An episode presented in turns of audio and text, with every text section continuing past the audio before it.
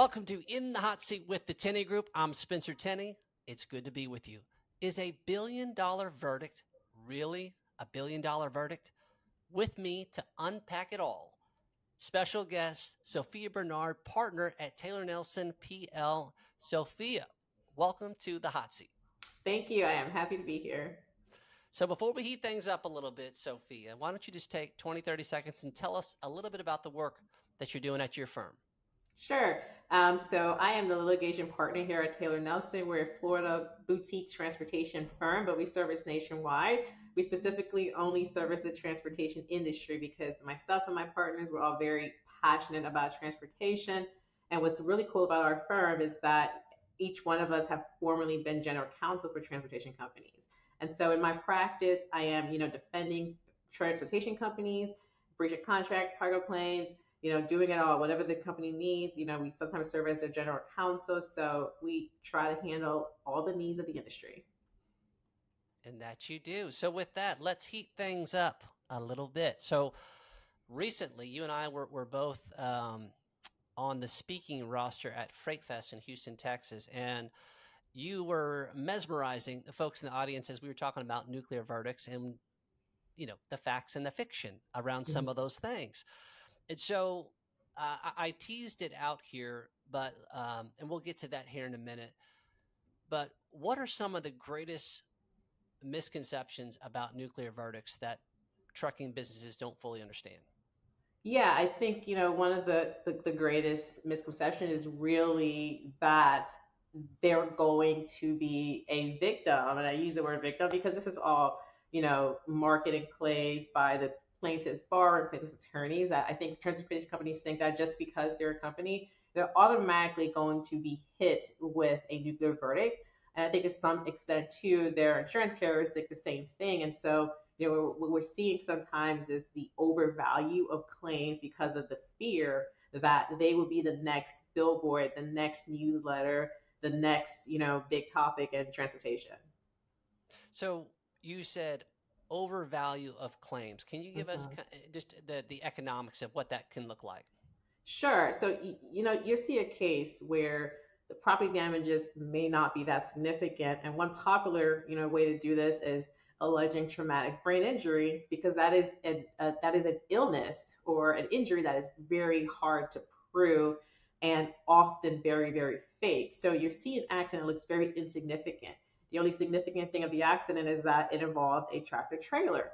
And so, you know, plaintiff attorneys will run with it. They will hire, you know, a lot of experts. They'll get their clients treated with unnecessary treatments to try to drive the value of the claim. So where it could have been a claim that's probably worth fifty thousand, they're, you know, use all the scare tactics to try to make it a one million plus claim. Mm. And, and and typically, how successful are the folks in getting that one million dollar claim? You know, they collected? really are not that successful. And mm-hmm. you know, the interesting thing is like it's this big topic because all you hear about are you know billion dollar verdicts or you know fifty million dollars here. But I, I would say they're, they're very far and few in between. I think the vast majority of claims settle um, where they're supposed to settle and they settle reasonably. It just really takes having an attorney on your side that's not scared to push back on, you know, reserves, push back on these plaintiffs and try to fight back on these tactics. So, so what's the difference? You mentioned that whether or not they have an attorney, but like what, mm-hmm. what is the behavior um, response of the typical trucking company when someone says, "Hey, we think this is a brain injury and this is a mm-hmm. million dollar plus claim and pay up, or this is going to get even uglier." Yeah, I mean, what, what is the behavior within that organization? Like, what's their typical response, and then what are the first couple of steps that they would typically uh, confront that that threat to their operation? Well, there are a, a lot of steps. A lot of things you know happen before they even get a demand, and so what you see is you see an accident, and then I think some of the first things that happen is it gets reported to the insurance carrier and the carrier makes an evaluation of the claim and you know they put reserves on it and then the attorney, the plaintiff's attorney on the on the back end, you know, they're maybe they're not responding right to the transportation company, their attorney, or the carrier. They're on the back end trying to, you know, get their client to continue treating and trying to, you know, develop a story on their end about what the injuries are. And so it takes a while to get to the point where you start seeing some of the unreasonable demands. But once you you get there, you know, you want to push back and really pin down the damages and look at what you have and sort of push back on what those unreasonable demands are. Interesting.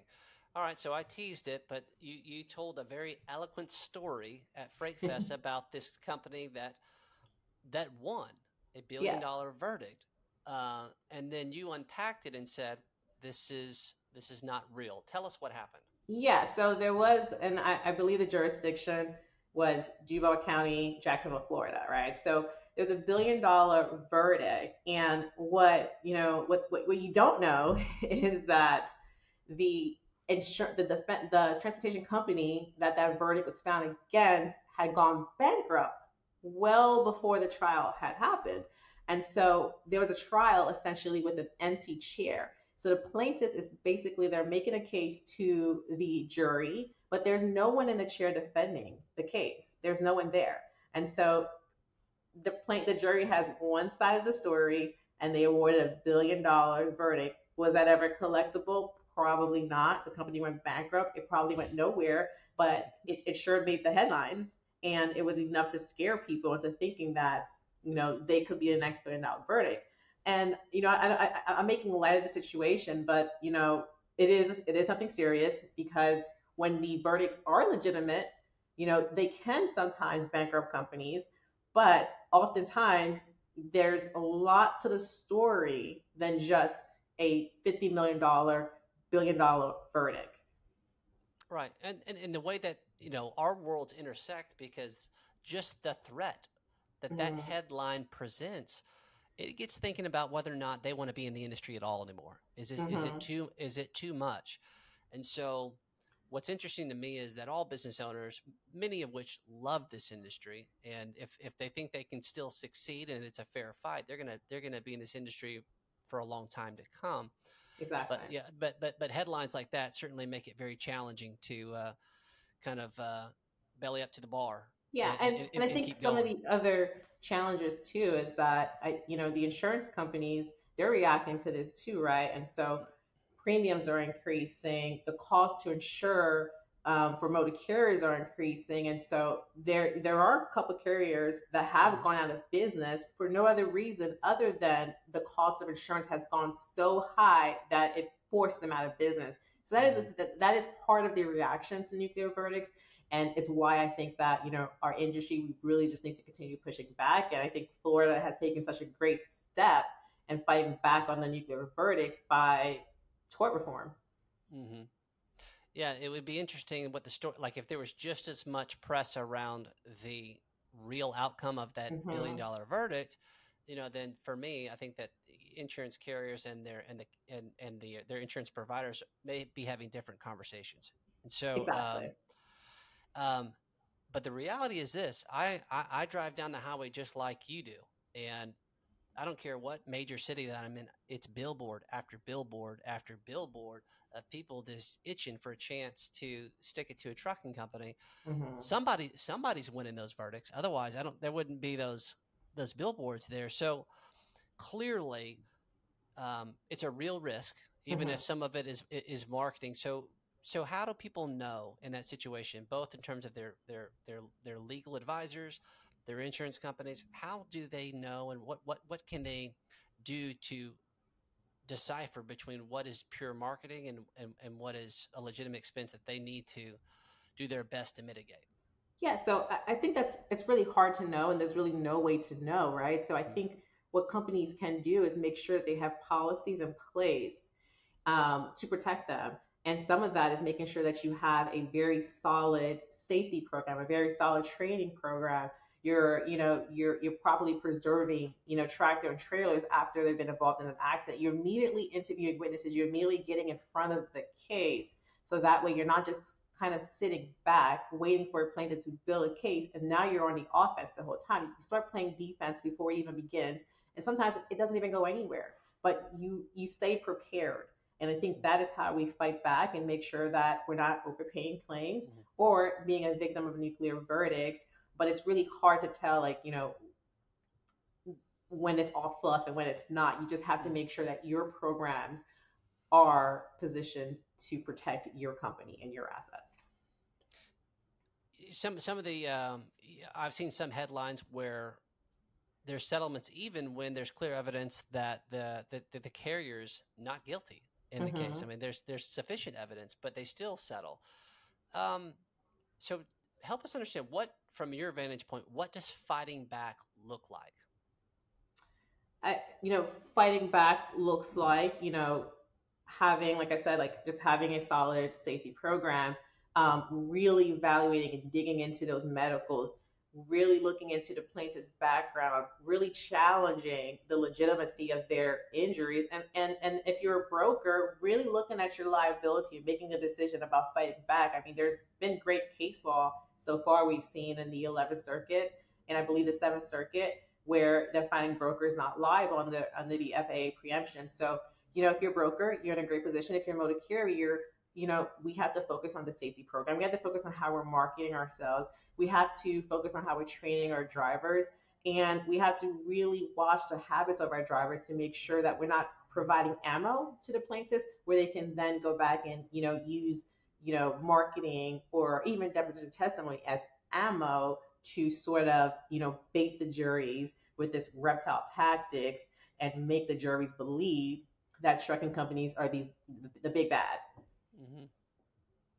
No, I love that. So let me let me transition a little bit. You kind of opened up in your intro, sharing a little bit about how each partner uh, within the firm at Taylor Nelson has had general counsel experience, and I'm curious, mm-hmm. how has that informed the way that you serve trucking companies?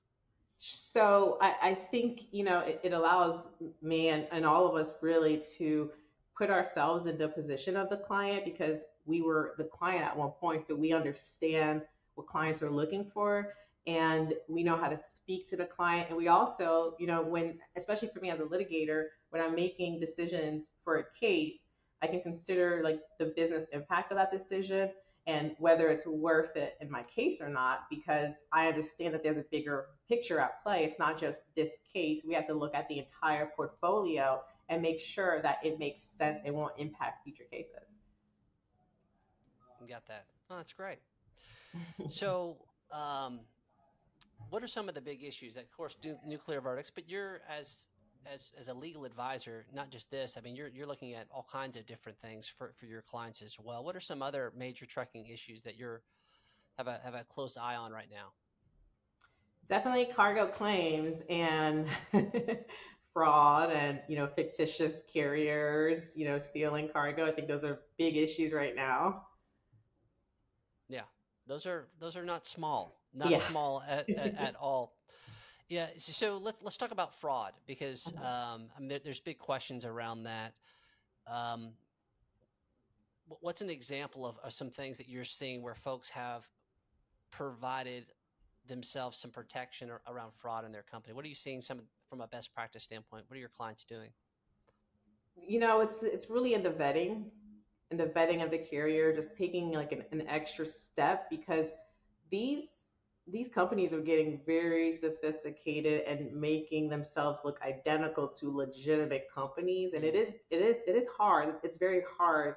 So i, I think best practice is just taking an extra step when vetting uh, motor carriers and also just using other resources like you know for you know Carrier411 or some of the other some of the other you know programs that help you know determine whether this specific carrier has you know been involved in some fraudulent activities which you know oftentimes that's not even really the answer right because these mm-hmm. companies what are they doing they're dissolving and creating new entities and so really just taking a look at their financials because if they don't have strong financials it's probably a good chance that they're either a newly created entity for the mm. purpose of creating a fraud or you know they're just not stable enough and it's probably going to cost you more in the long run. No that's great insight right there. Is it not frightening? How, it is, how, it is. how aggressive these people are? This is insane. Yeah. Um so with that what are you hopeful about within this industry? What do you see within trucking logistics right now that inspires you that gets you excited about the future of this space? Change. I mean, right now, I'm very, I just saw a decision in, in Pennsylvania that, you know, upheld, you know, the, you know, four quad A preemption. And I'm just very hopeful right now that other courts are going to start applying this and we're going to start seeing some real solid change within the industry. I'm also very hopeful for tort reform. You know, Florida, our tort reform just passed over the summer. And so right now it's kind of hard to see how much that's going to help the trucking industry, but I'm hopeful that it is going to. So I think within a year or two from now, we'll be able to see that. But, you know, I'm very interested to see other states follow the same method or, you know, maybe even make their tort reform a little stronger than ours because I think it's about time like we start pushing back on plaintiffs and really protect the industry that keeps our country going.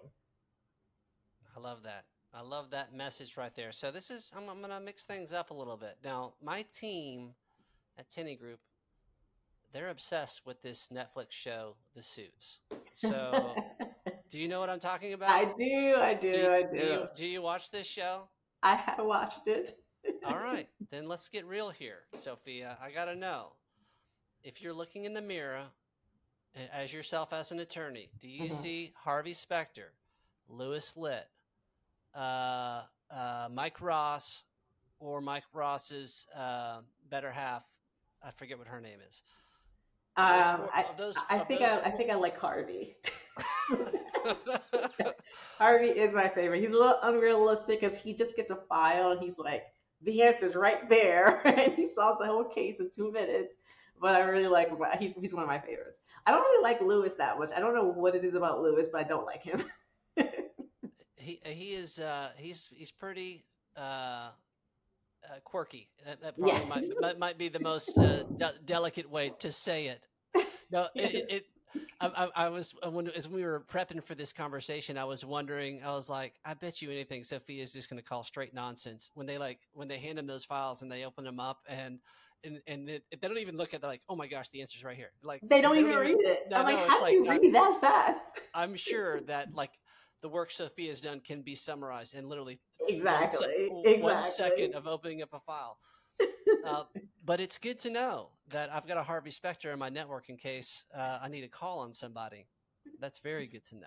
Um, all right, so I've got one final question for you, Sophia, which has just been fun. I've really enjoyed this. Um, I want you to go back to young Sophia, freshman year of college. Don't know mm-hmm. what the heck you're going to do. And then, if you could give any career advice to young Sophia as mm-hmm. you're about to begin thinking about professions and impact and whatever else you want to do, what advice would you give to that young aspiring professional? Um, I would tell her to keep going. You know, I think I when I look back, I don't think there's anything that I would change, but there are definitely moments when I thought that, you know, some of the things that I wanted would, would just never happen and I felt like quitting. So if I could go back, I would tell myself to rid yourself of those thoughts, keep going because it all works out and it's going to continue getting better and you're completely in charge of your career. No, I love that. All right, so folks that have questions about litigation, anything in terms of um, the work that you're doing, what's the best way for them to contact you? Um, email um, sbernard at taylorlawpl.com. All right. You've heard it here first. That's going to do it for us in the hot seat, Sophia. We will see you next time.